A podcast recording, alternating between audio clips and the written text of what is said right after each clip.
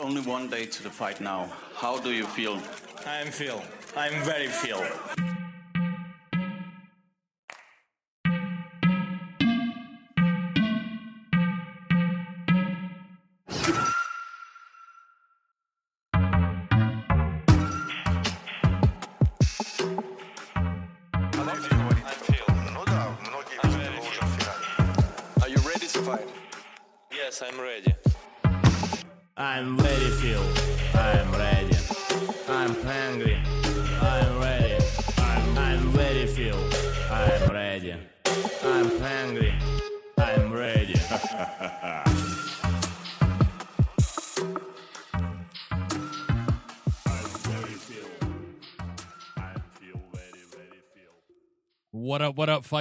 Welcome back to episode 212 of the Tale of the Tape Boxing podcast here on theboxingrant.com. I'm Kenny Keith, and I'm joined as always by Vince Cummings. What up, Vin? What's going on, brother? Uh, for all the times that we are told that we have to eat crow for this and that and the other and being wrong all the time Mhm. about our predictions, you can all suck on the tip of my D. Very feel. Um, yeah, man. Alexander Usyk put on uh, one of the, you know, in a fight that was so lopsided, it's going to go down as one of those memorable, you know, just masterclass performances that you look back to when you talk about, um, you know, two guys that are, you know, in the Vegas sports books. Um, the conversation is just very 50 50 leading up to this thing. You had the best and the second best cruiserweights in the world squaring off for the World Boxing Super Series final. And what a performance that Alexander Usyk put on against Murat Gassiev. We also have Jaime Munguia versus Liam Smith in an action-packed fight from Las Vegas, Nevada. And we got a little fight preview today, then. Mikey Garcia versus Robert Easter Jr. in a unification fight. And then a circus attraction, Dillian Whyte squares off against Joseph Parker. Lots to talk about, buddy. Uh, let's just hope that Joseph Parker sends Dillian Whyte and all his fanboys to hell, Ken. Oh, I'm still trying to figure out this Dillian Whyte thing. I, I, I just don't get it. I I will never get it.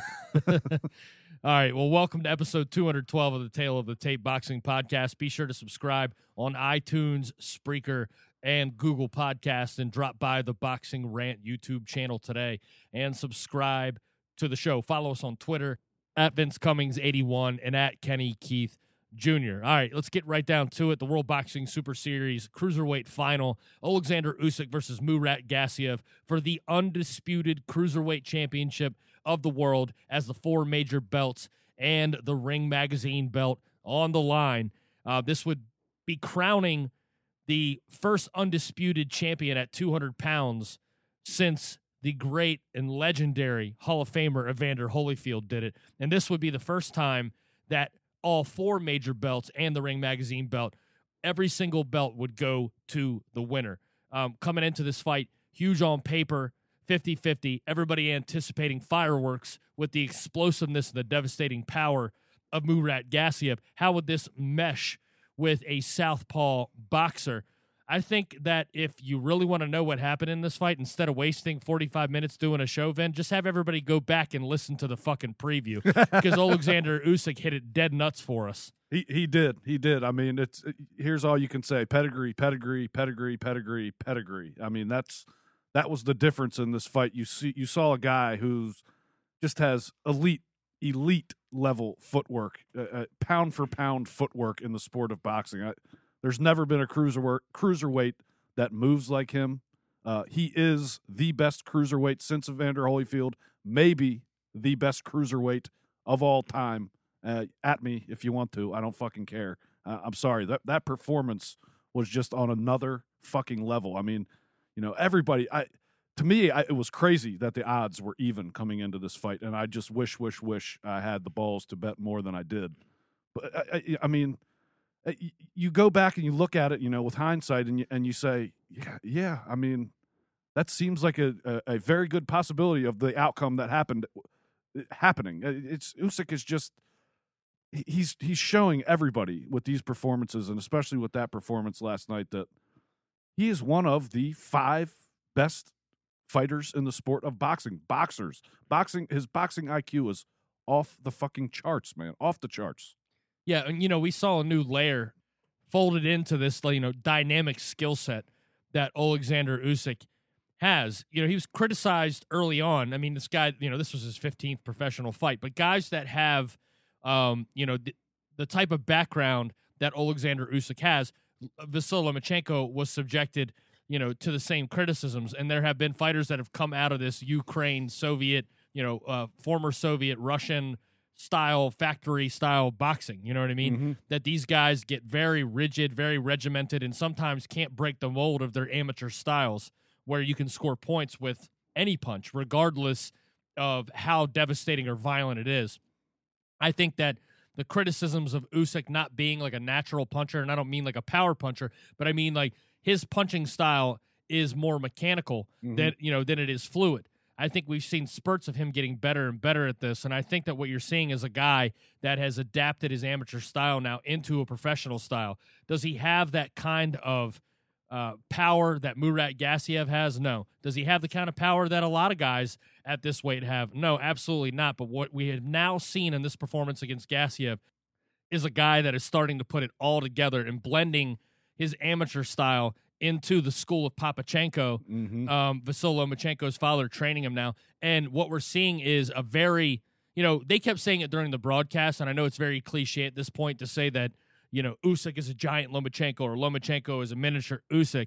But the fact remains, you touched on his footwork, but what I saw in this fight against Gassiev was a commanding and devastating jab. The jab looked sharper, it looked harder than ever, right? And I think that that first round, by the end of the first round, just look at Murat Gassiev's forehead, and you know exactly where this fight is going. I mean, he got absolutely fucking peppered to the forehead with that jab. But then what we saw later on, and we have talked about this with Alexander Usyk his entire career, is that this guy does his best work at the end. And the fact that he got out to such a mind blowing lead through the first half of that fight. I mean, if you didn't have that thing 6 0, you know, after the first six rounds, you're fucking drunk. I'm sorry.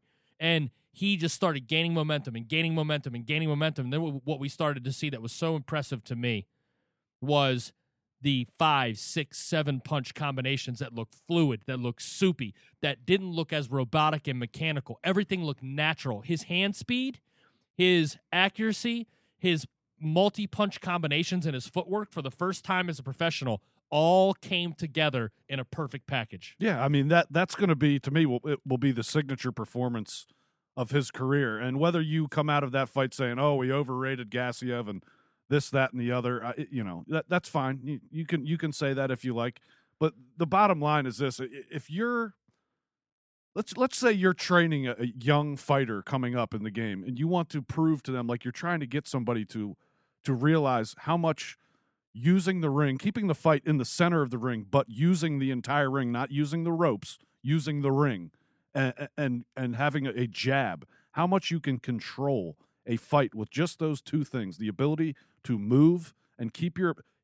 Gassiev was was not able to get set, and when he did get set to throw his power punches, Usyk saw it coming from a mile away and got out of the way. It was it was a very reminiscent performance of Billy Joe Saunders against David Lemieux, where the guy, uh, David Lemieux just couldn't he, he just couldn't get set. He couldn't get anything off, and Gassiev had no, absolutely no answer for what Usyk was was presenting to him in the ring. It, the footwork was so fucking unbelievable. It was by far the best performance we've seen him have in the biggest fight of his career to date. And yeah, he's 30 years old, but guess what? this guy's he's still improving. He's going to get better. And if he makes his way to the heavyweight division, like that's what the talks are now, that he's he's headed there eventually. I, I, I can't see anybody in the heavyweight division that has an answer for that footwork and that jab, other than maybe having the range to keep him out of range to be able to land at all. But if he is able to do what he did in that Gassiev fight with a Anthony Joshua, a Deontay Wilder, I don't think they can beat him, Ken. I think this guy could become the heavyweight champion of the world in two years. Yeah, no, I, yeah, look, I'm totally with you with that.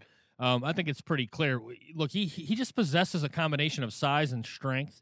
You know, he's not in there just dancing around. He looked you know, bigger you know, than Gassiev. He did. He looked healthier. He looked Yeah. stronger. Look, and, and and one thing that a lot of people do touch on, but you can't say it enough, man.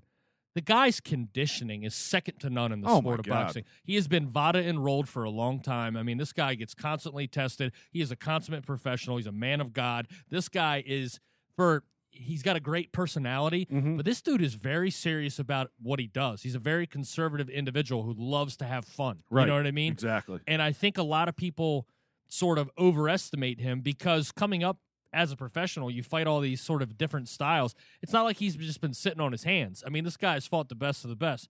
And here's why I'm not saying he's better than Evander Holyfield all time. He has not reached that point yet. No. Okay. But when it comes to best cruiserweight of all time, yes, I will say it right now. Alexander Usyk is the greatest cruiserweight in the history of boxing. And here's why he went on the fucking road to do it all. Four straight on the road. He won his first championship on the road. He fought every single fight in the hometown of the, his opponents in the World Boxing Super Series. We may never see a deeper or a a more talented crop of eight fighters from now, who knows, maybe for the next five or 10 years at any weight class, right? Mhm. That this World Boxing Super Series can put together. And that's just political allegiances, uh, uh, you know, alone. You have to go real into the super duper, super small weight classes, or you have to get up to cruiserweight to these international weight classes Mhm. where there's not a lot of money going on. These guys have to take risks to get the bigger paydays, and that's what that was the um the perfect recipe for the cruiserweight division coming together and putting on such a great tournament, right? But the fact that Alexander Usyk has done all of this in such a short period of time, going on the road, I mean, dude, he's building one of the best resumes of the last 20 years in boxing. This guy has not even begun to, you know, to scratch the surface. There's so many different possibilities and directions that he could go. He could jump straight to heavyweight if he wants to. Personally, if he does that, there's one logical first fight to make. And I think we've been talking about everybody's been talking about this on Twitter in the last 12 hours, right? Mhm. And that's the Bellew fight. Because, like Usyk said, if Bellew doesn't want to come down to cruiserweight, well, guess what? Usyk was fucking chowing down in some food eating contest last night with a fucking sandwich as big as his head. Looks like he's ready to go up to heavyweight and fight Bellew. Right. Either way, look, I know we got a lot of UK listeners to the show. I'd say half of them think fucking Bellew is a bell end, and I think the other half think that Bellew is the greatest British fighter of all time besides Joe Calzaghe, right. right?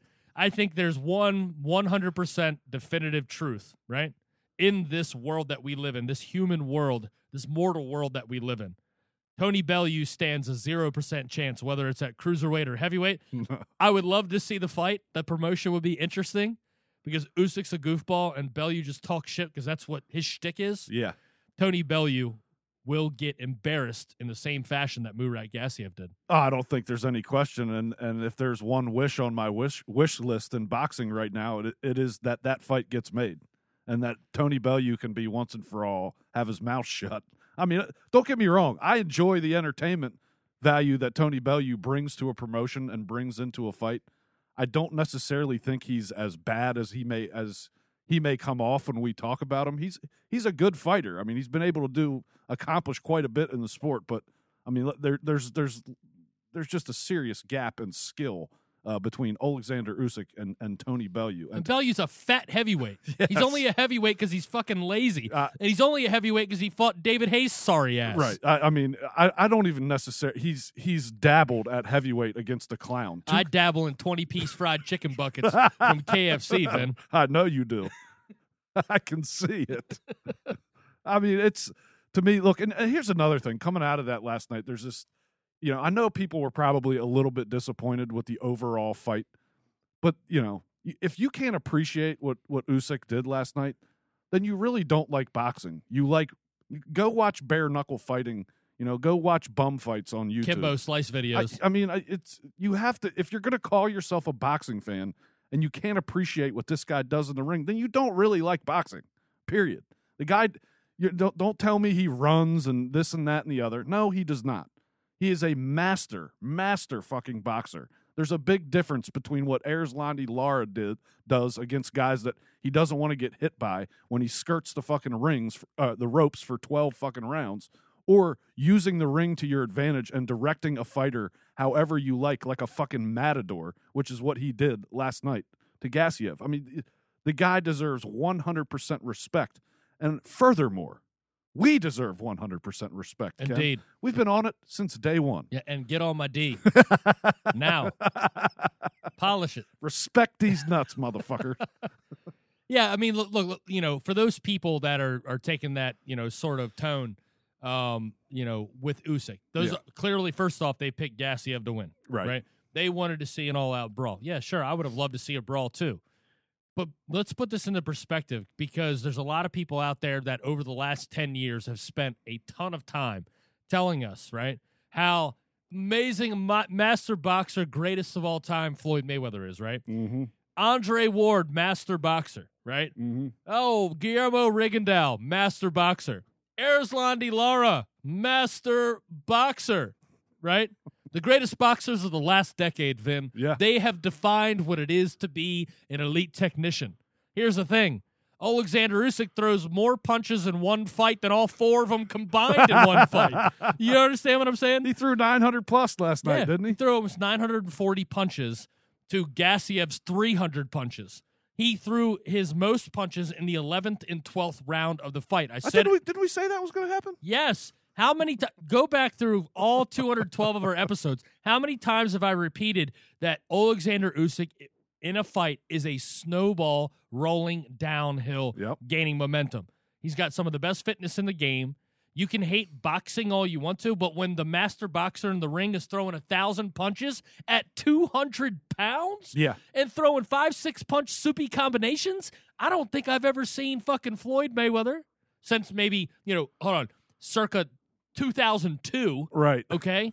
Right? Yeah. Andre Ward in the history of his career and Guillermo Rigondeaux and Erislandy Lara's careers combined throw more than a one-two No, you're exactly two right. punch combination.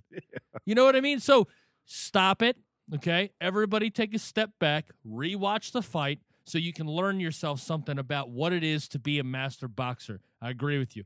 Alexander Usyk, if you're into pound for pound list, has now solidified himself as one of a very few handful of absolutely elite fighters in the game today that are so many levels above everybody around them, right? He enters that category um, with, like you said, so far. Now Yeah. only his 15th fight, a career defining one, though. Yeah, yeah, and and and 30 years old. I mean, this guy's in the prime prime of his career. Uh, I I cannot wait to see what his next move is. I think the the move to heavyweight is so fucking intriguing because I I really do in the back of my mind. I mean, can I see him losing? Yeah, I could see him losing. But I can see him dominating almost everybody in the heavyweight division and raising all four belts in the heavyweight division too. That's how highly I think of the guy. You know, is that going to be a? That's a very daunting task to think about having to beat a guy that's six foot six, six foot seven. Let's say Tyson Fury get, gets back to reigning the heavyweight division uh, in, in two years. Yeah, that's a tall task to ask him to go fight a guy that's six foot eight and has a eight inch reach advantage on him. But if there's somebody who has the skill and acumen to make it happen, it's fucking Usyk, man. The guy's unbelievable. Yeah, his skill level is definitely far superior than anybody in the heavyweight division right now. Just the athleticism. Now, you know, a, a lot of people are like, "Oh, what happens if Usyk puts on 15 or 20 pounds? Then what?" Um, Mm, he I- walks around at 220, man. you know, and here's the thing: I, I I've seen two very small heavyweights. Wilder weighs 215. Right, exactly, exactly. You know, and and and if you look back to the days of Evander Holyfield and Mike Tyson, those guys didn't weigh much more than that during their entire careers. Right. Yeah, they were smaller for heavyweights. Small heavyweights have dominated the sport at points. Not everybody's fucking Vitaly Klitschko and Deontay Wilder. Right. Okay, right. let's get past it. We have repeatedly said, even though Anthony Joshua and Deontay Wilder are the best at heavyweight right now, right now, right? This is they're the best in the age of the prospect champion. Yeah. You know what I mean? Alexander Usyk had more experience in his first 100 amateur fights than all of these guys combined. I don't, you know, all of their amateur careers combined don't equal that because these guys were never meant to be that skilled. I think his rise to the heavyweight division is something to watch. I think that we could be looking at somebody because we know the attention that heavyweights get. Mm-hmm. Is he if he if Alexander Usyk is able to transition into the heavyweight division and just flat out out, outbox these guys, I mean, dude, you're going to be talking about one of the greatest fighters of all time. You really are. I'm Yeah. not. I'm not saying top ten. I'm not saying top twenty. Right. You're going to be. He's going to be in the same conversation. In this modern era, yes, as the Manny Pacquiao's, Yeah. the Oscar De La Hoyas, the Floyd Mayweathers. He'll be in the same we're, category. we're not. Yeah, we're, we're not going to go HBO boxing here and start comparing him to fucking Willie Pep and whoever the and fuck. Muhammad Ali. Yeah, it- it's not. It doesn't go that far. It's it's Although Usyk is the same size as Ali. he is. He's got the same birthday too. Yeah. Born on the same day. and that hand speed, man. He got that Ali hand He speed. did the shuffle too. You see that shuffle? Oh, the icky shuffle. I, I dude, I just I love it. And uh the guy has, you know, he three, four years ago became one of my favorite fighters in boxing. And to be able to see, you know, him be able to do what we kind of all thought he was going to do, it became pretty clear about six, seven fights in that this guy's he's just different level stuff that he's doing in the ring. I, you know, I'm happy for the guy. He's good for boxing. Uh, whatever he does next is going to be intriguing as hell. And I think moving forward, this guy's, I mean, the, the sky's the limit as far as what this guy can do in the sport, you know, what kind of money he can make in the sport, which I know some people give a fuck about. Uh, he just made his retirement money in the tournament. yeah, I, did, I see a lot of fucking numbers being thrown around. And of, and of course, you know, Eddie Hearn throws his hat in the ring like he knows exactly what Usyk made. Usyk made over ten million dollars in this tournament. yeah, I, I want to say he made. Uh, I know for a fact he made at least four million last night. I think it might have been seven overall. It was a two million dollar bonus for winning the tournament. Yeah. and it was over two million dollar purse for each fighter. Yeah. and I think there was other whatever else was involved on, on top of it. Where else is a cruiserweight going to make if- that kind of money? Uh, nowhere. Uh, I don't think any cruiserweight was sniffing anywhere near that fucking money. And, and you know, Eddie Hearn's out here saying in the possible, you know, Bellew fight. Well, yes, uh, Usyk is. If you're talking about skill and, and what a what a fighter has accomplished, then Usyk is the A side. But if you're talking about who makes the most money and who brings the most money, it's Tony Bellew, and he's the. It's like. Oh Jesus fucking Christ, man! Is that a? Is this guy serious? Is this fucking guy serious? Just then, then bypass him. I mean, Tony Bellew made it very clear before the David Haye fight that he was just trying to make as much money as he could as possible. I don't really think. family. I don't really think they're interested. In, if if I'm Hearn and Bellew, I'm not quite sure they're interested in making that fight. When you can, when Hearn can put him in the ring with Joshua, while they further delay this Joshua Wilder Yeah. shit till 2028 or whenever the fuck they're going to fight. I mean, it, you can see the path for Joshua line, like Hearn getting his ducks in a row for reasons why the Wilder fight is not going to happen. You know what I picture? What's really going on between Eddie Hearn and Tony Bellew as it pertains to a possible Alexander Usyk fight behind closed doors is you have Tony Bellew is B-Real from Cypress Hill, right? And Eddie Hearn is Sen Dog. And Tony and they are singing the song in in private quarters. Tony Bellew's I ain't going out like that. and, and Eddie Hearn's like, we ain't going out, ain't going out like that. We ain't going out like that. We ain't going out. You know, they're not gonna fucking end No. end end Tony Bellew's free ride of being overpaid against chumps. no, He's making more money than he has ever deserved based off of, of, of any accomplishment or skill or anything. You know what I mean? It's the advantage of living on a tiny island yeah. where there aren't much choices past fucking soccer. Yeah, I mean, look, just go to what fucking Dillian Whyte is getting paid. 3.8 million pounds. Uh, that's, I mean, that's that's obscene. It, uh, good for him, I, you know. But Jesus Christ, th- that does not correlate with his standing or skill level or however you want to place him in, in the heavyweight division. He's like the seventh or eighth best heavyweight in the world if you're being generous. Yeah. Okay, and he's making three point eight bill or billion million pounds. Mhm. That's fucking. Ins- that's five million dollars plus. America. That's ridiculous. The guy stinks. Dude, that must make Deontay Wilder want to turn um, Al Haymon into Marcellus Wallace in the famous Gimp scene. Right. You know what I mean? Yeah. I mean, seriously, he, he, he- you have to go to your boss, you, the, you know, the one that is paying you and that is, you know, has not been promoting his career. Maybe he could fucking put Lou DiBella in the gimp, the you know, the gimp suit with the ball gag. You Oh, know, that would be great. you know, um, you have to be asking these people, how is this chump, whose claim to fame, right, was this mysterious, you know, nobody knows if it exists amateur fight between Dillian Whyte where he dropped Anthony Joshua, right? Mhm. And a seven round was a seven round performance. Yeah, I think he got he got iced in the seventh round, and when I mean iced, he got fucking knocked the fuck out. and a flabby, a flabby tit flopping fucking fight of the year. Do you like that? A lot of F's there. um, candidate against Derek Chisora. Other than that, like, what has he done? Derek Chisora beat him. Period. I don't care what anybody fucking says. but this guy has earned that, dude. This Anybody watch his fight against Robert Helenius? You want to fucking be put to sleep? You want to go Rigo style yeah, nap? Put that fucking fight on. he just must be collecting on a promise that was made by Eddie Hearn. Like, listen, I know it's too early for you to get in here with Anthony Joshua. We got to build this guy up to get him some belts. So if you get in here and get knocked out, I'll fucking take care of you for the rest of your life. I mean, Jesus Christ. I mean, he's, he's he. There's no more average fighter in boxing than Dillian Whyte, and the guy is getting paid four times more than almost every single number one ranked fighter in every division, yeah, it's insane. Fucking insane.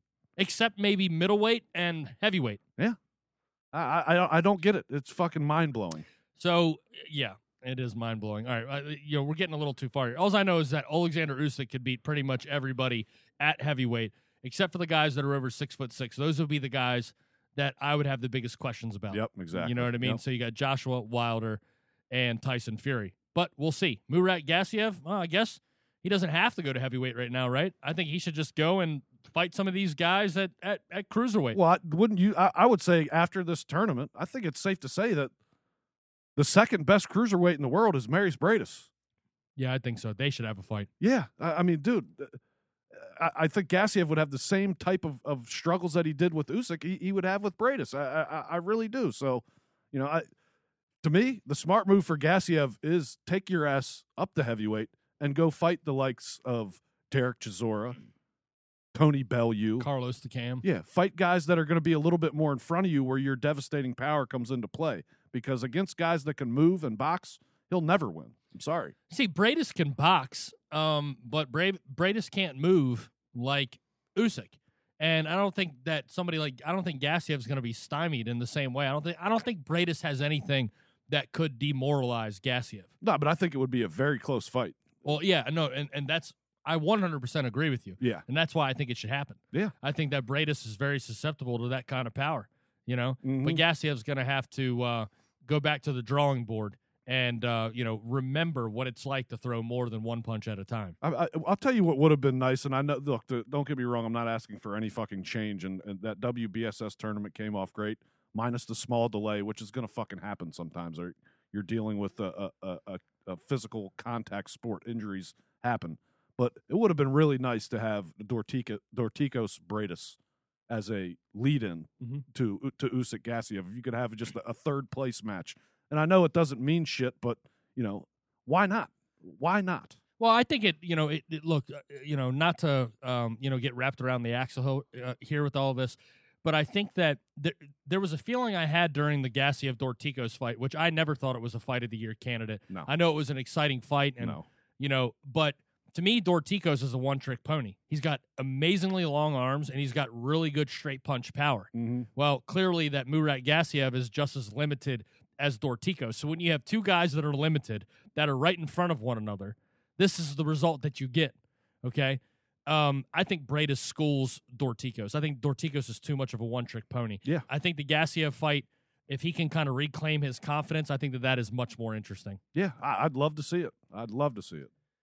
Me too, man. All right, let's get away from this. That's a good, uh, you know, thirty minutes. Hey, we've spent an hour the last, you know, week in the, in the last seven days talking about, you know, something that deserved that much attention. Exactly. I was just gonna say, yeah, give us something that fucking deserves what we've given this fight the last two shows. I mean, uh, I will do it every show, but we're we're served up plates of little dried up dog turds half the time. Yeah, and those are really hard to get out of your flip flops. yes, they are. All right, so uh, let's go to the HBO card um, from Las Vegas, Nevada.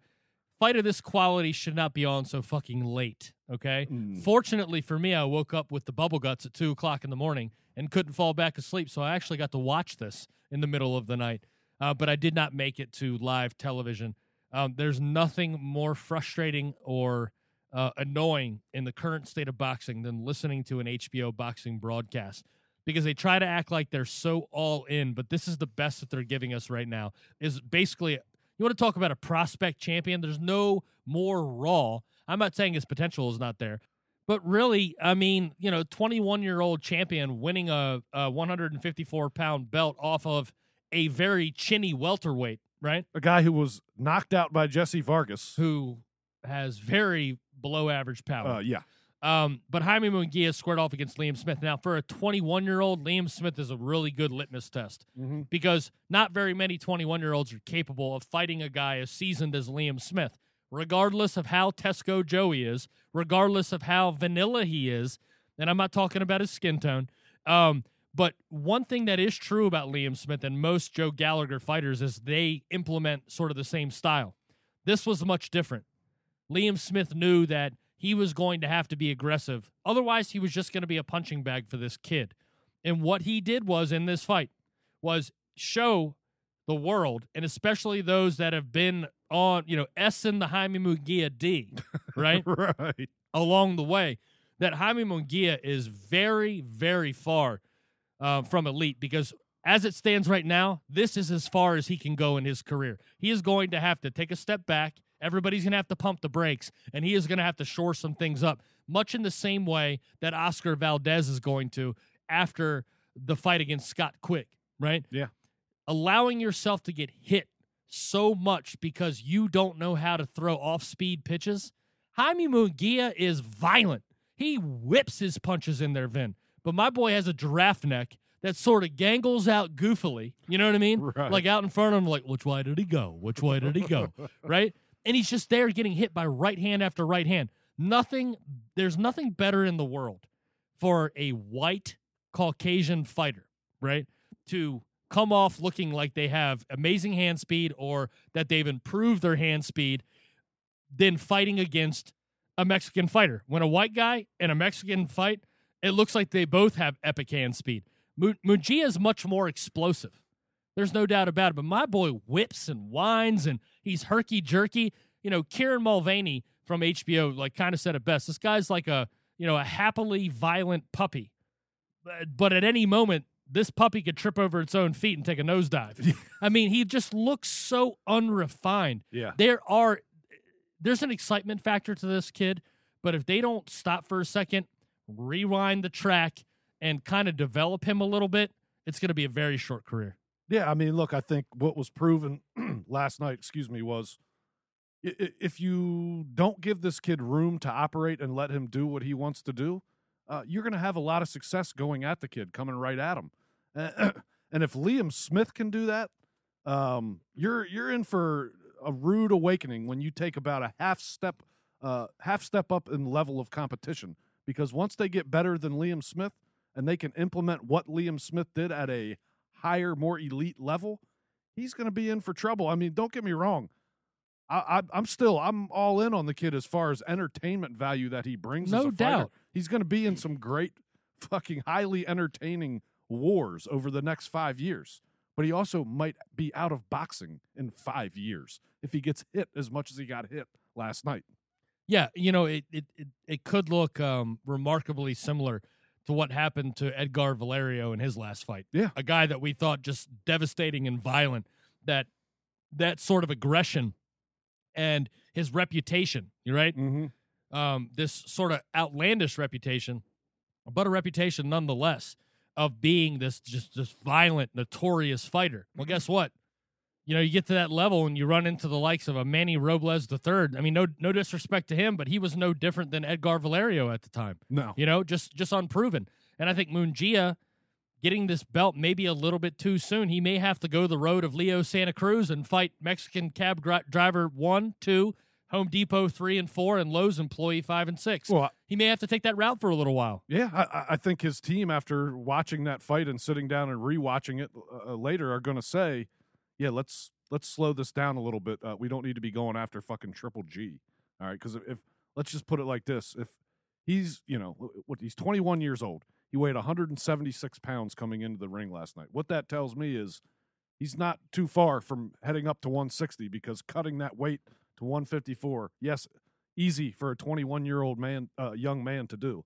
But once you hit 22, 23, 24 years old, He's not going to be able to keep doing that. So when he steps up to middleweight, his his devastating, you know, punching power is going to come down to earth a little bit. He's going to be fighting guys that are the same size as him and can hit harder. And if he's going to continue to take punches like that, look, he's just he's going to be a guy that's fun to watch, but he's going to be a guy that gets the shit beat out of him every time he gets in the ring. And the career is going to last four or five years, and that is it. Period. You're exactly right because if you get touched up, especially in the first three rounds of this fight, as much as Jaime Munguia did against, I don't know, I wouldn't say that Liam Smith is one of the most unathletic fighters in boxing, but he's certainly in the top ten. What do you think, Jamal? You know what I'm No saying? shit. Like, like it's not like he was in there against like brother McGee from fucking Chicago who got that hand speed. well, and just look at it wasn't that case at all. You had fucking slow Joe Tesco and his little mutant in the ring throwing half speed punches. just compare what Canelo Alvarez did to Liam Smith and what Jaime Munguia did. I mean, they're just the the the, the separation there is it, it tells me that Canelo punches fucking harder than Munguia. I mean, I think everything that we thought about this kid, yes, I, I love it. I you know I cannot wait for to see who this kid fights next. Uh, uh, He's going to be in five fight of the year candidates by the time his career's said and done. I don't know if he makes it that far. Uh, Yeah, but you know what I'm saying? I, I know what you're saying. Yeah, but against skilled fighters, I I, I just think he's going to get the shit kicked out of him. I do man. too. Especially if he's going to move up to 160. Yeah, I mean, who are you going to fight? uh, Jermall Charlo would would murk him. Oh, dude, it would Danny destroy him. Jacobs would murk him. Yeah, Uh, yeah. there's there's three or four or five middleweights right now that would just destroy him. Then you need to pay proper respect for Liam Smith for going the distance. Um, okay, good job. That's all you're getting. I'm sorry. I mean, a guy that is destined to be a journeyman. Yeah, what kind of respect do you want me- me to give this guy? Okay. He has signed a deal with the devil. He is going to be average, a little bit above average, and he is going to get beat by he, he he's he's he's he's a proving ground for prospects. yes. That's what this guy's going to be. He's going to be a journeyman for the rest of his career. And you want me to give him credit for what? He lost. He fucking lost. You know what I mean? He won the first 3 rounds of the fight. and then got knocked down in a round and lost every round after that. I mean, dude, credit for what? For what? He's the one that took the fight in America against a prospect. Oh, what did you think was going to happen? You thought he was going to get knocked out in the second round. Doesn't matter. He lost. Right. It wasn't close either. So Look up the word average in the Webster's dictionary. lost to You a- will see the Smith brothers. he lost to a twenty, an unproven twenty-one year old. oh my God, man. He is uh Munguia has a lot, man. Yes. So all those out there, you know, fucking slow it down. Yeah, slow it down, please. Um, all right, let's get to the fight preview. Uh, this Saturday night on Showtime from Los Angeles, California, a unification fight. The WBC and IBF lightweight championships will be on the line as Mikey Garcia squares off against Robert Easter Jr. If you would have told me that this fight was a possibility two years ago, I'd have been like, wow, man, this is going to be a lot for Mikey Garcia to handle because of the size and the length of Robert Easter Jr. and what we saw Robert Easter Jr. do to very suspect opponents, Mhm. right? He looked good against these opponents, right? He's got that brash swagger. He's being put out there. We saw him way before he even became a name in boxing, basically, you know, on his way up being Adrian Broner's sidekick in his funny ass videos. Right, You know what I'm saying? Um, Robert Easter Jr. we thought would be more because how many times do you see a guy who's practically six foot tall at 135 pounds, you know, with that kind of athleticism? Now, the only reason this fight is happening, and you can say that Mikey Garcia is going for greatness, no, that's not the case. Mikey Garcia is going after one thing the path of least resistance that will make him look good. So he has to balance what is going to make him look the best personally and what is the path of least resistance. Robert Easter Jr. has proven over the last 18 months in boxing that when the going get tough, Robert Easter get going. You know what I'm saying? yeah. I, look, I, I, I sit on the different a little a little bit different side of the fence on this fight than you do. I do think Robert Easter is going to cause Mikey Garcia some problems early in this fight, but I don't think it's going to last very long because I believe Mikey Garcia to be one of the five or six best fighters in the world, Mhm. and he will figure Robert Easter Jr. out in three or four rounds. But until then, you're right. The the, the length and, and and just the athletic ability of Robert Easter Jr. will will allow him to have some success early in this fight, and people be going, "Oh shit, look, Robert Easter, man, he might he might take this fight." Look, nah, uh, give Mikey Garcia some time; he'll get it figured out, and he will handle business in the middle to latter half of this fight. Uh, I don't know if he gets a stoppage. I'm not so sure about that, but I, you know, I see him thoroughly dominating from round three or four on. Yeah, I agree with you. And I think what we've seen from Robert Easter Jr. is that when things start to get a little tough for him, he gets flat footed. Yeah. You know, that athleticism gets thrown out the door because you got no, your length advantage is predicated on your ability to move and keep that distance, Mhm. right? Standing flat footed and sort of adapting, um, you know, those those little reflexes and those, um, you know, I guess poorly learned habits from training and being around Adrian Broner. He does the same fucking thing. He's a poor man's Adrian Broner in that sense. That when the going gets tough, he reverts to these flat footed. All of a sudden, he goes into this awkward shoulder roll. He can sense himself getting embarrassed. So, what he does is try to, you know, mitigate that embarrassment, right? With a little bit of showmanship and like, oh, oh, oh, look at me. If I just do this, like these little bad moves, you know what I'm saying? I pop a locking in here, you know what I'm saying? If he say, he'll just start flossing all of a sudden.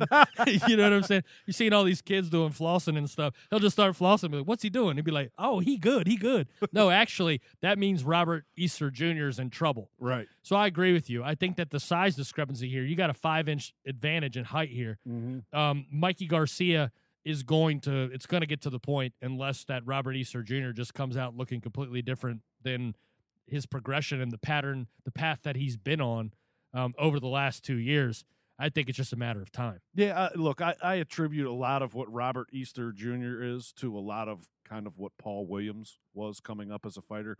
You saw this kid that was young, and you went, "Man, this the, the matchup advantages that this guy brings to the table with his length and uh, uh, at that weight, he's he's going to be able to dominate." It's not that simple. But Paul Williams never folded like an armchair. No, he didn't. He got hit and knocked the fuck out. Right, but he was tough as fuck and he was awkward. Oh yeah, yeah, and and I think Robert Easter has some of those attributes, and I think a lot of people kind of saw the career path and were thinking it was going to head that way. Sure. it's it's not though. He's he's not quite there. I, the guy is, don't get me wrong, a good, solid fucking fighter, no doubt about it. But uh, he just lacks a little bit in in that department to be, you know, a next level guy. Mikey Garcia is on, on a different stratosphere skill level. I agree. Um, but I still think that there is a baseline to the moral of this story. Okay. Regardless of what Robert Easter is, could have been, should be, Right. based off of his intangibles, Mikey Garcia does not take this fight if he feels threatened. That's what we do know about Mikey Garcia. He ain't going to take this fight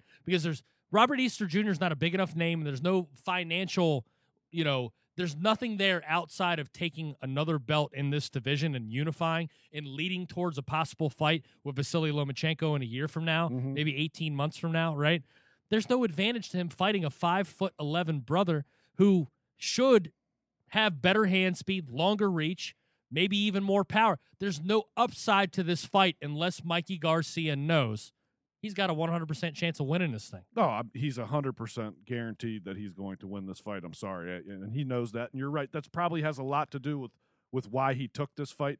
But I'll say this for for for Mikey Garcia. I think that if you're going to build this to a total unification at 135 with with Lomachenko, and you just wanted to snag this belt to make that fight more lucrative, I'm all for it. Oh, me too, me too. because that is uh, from a skill level perspective, that's the best fight that can be made in boxing right now.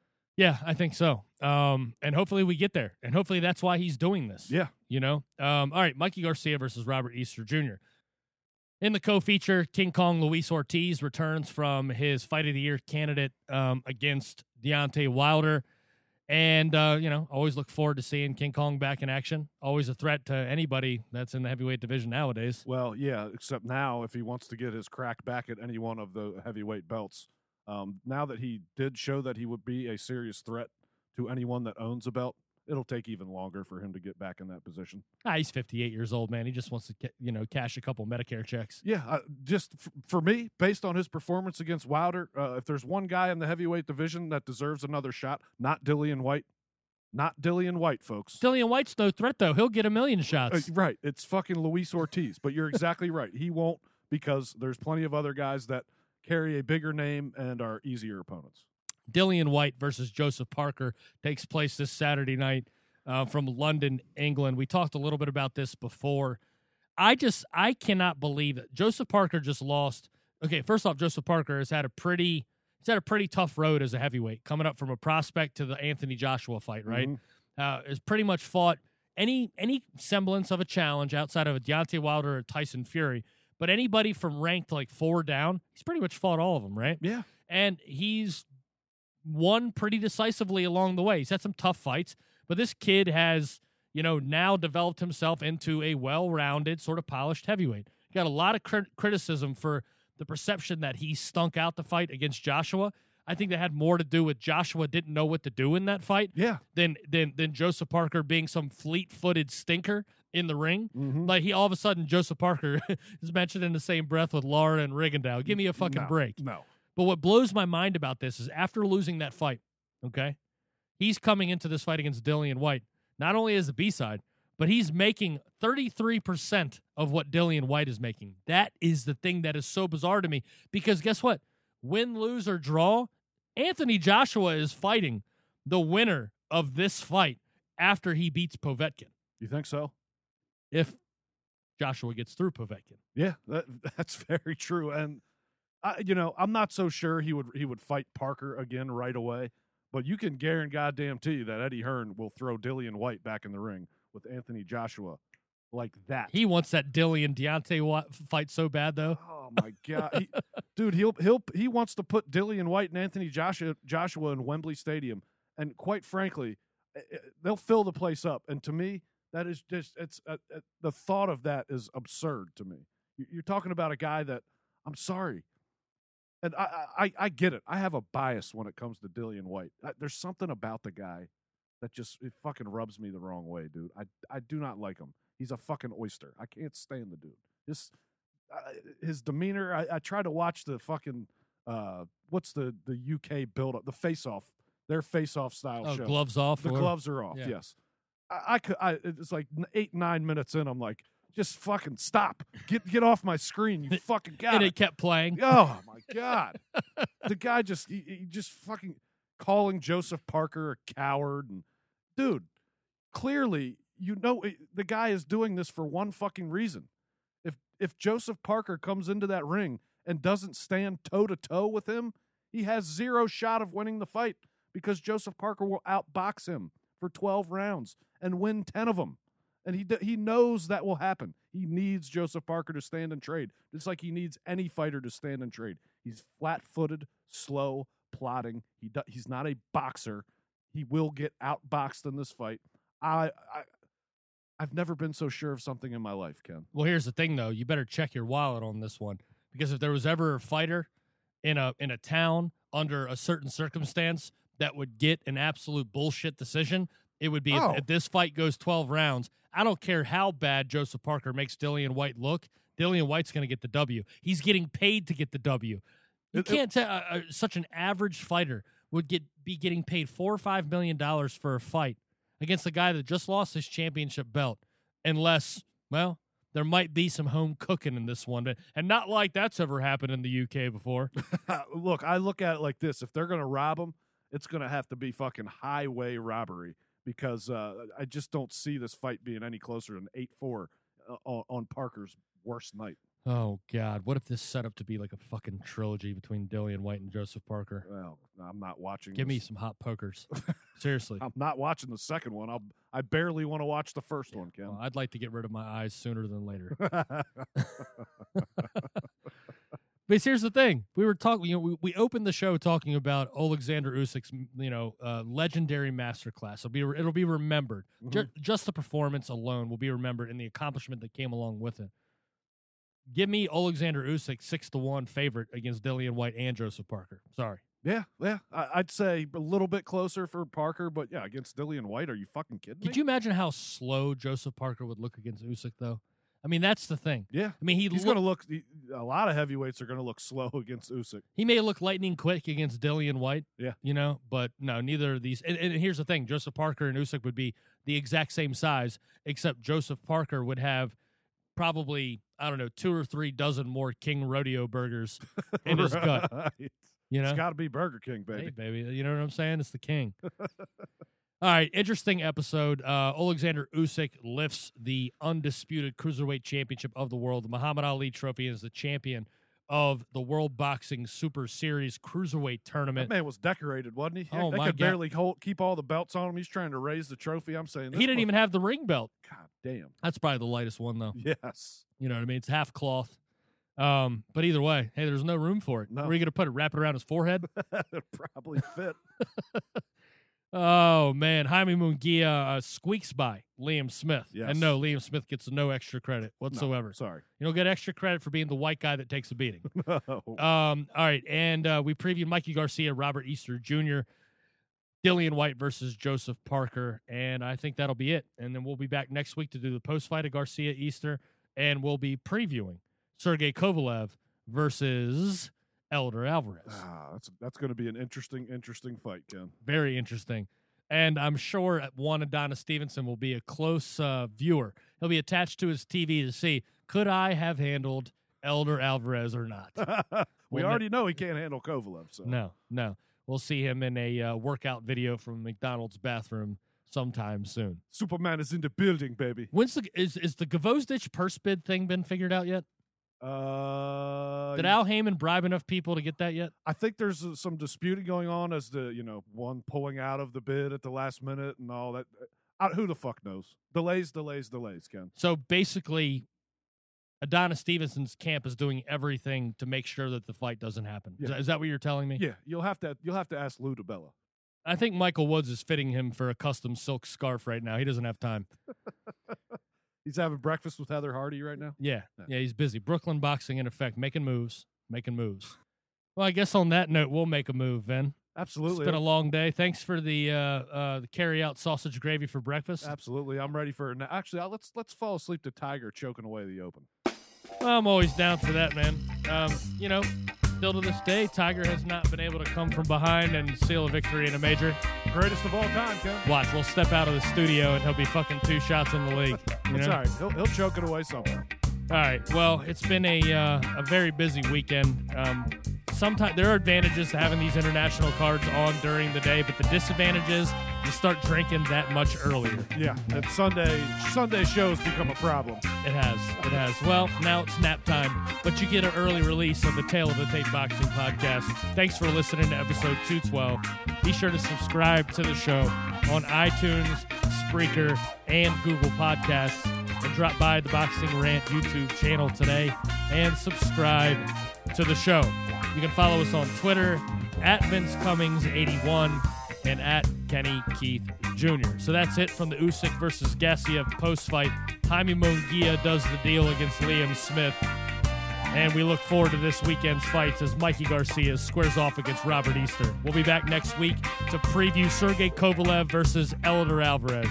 Thanks for listening to episode 212 of The Tale of the Tape on theboxingrant.com. Muchas gracias, everybody.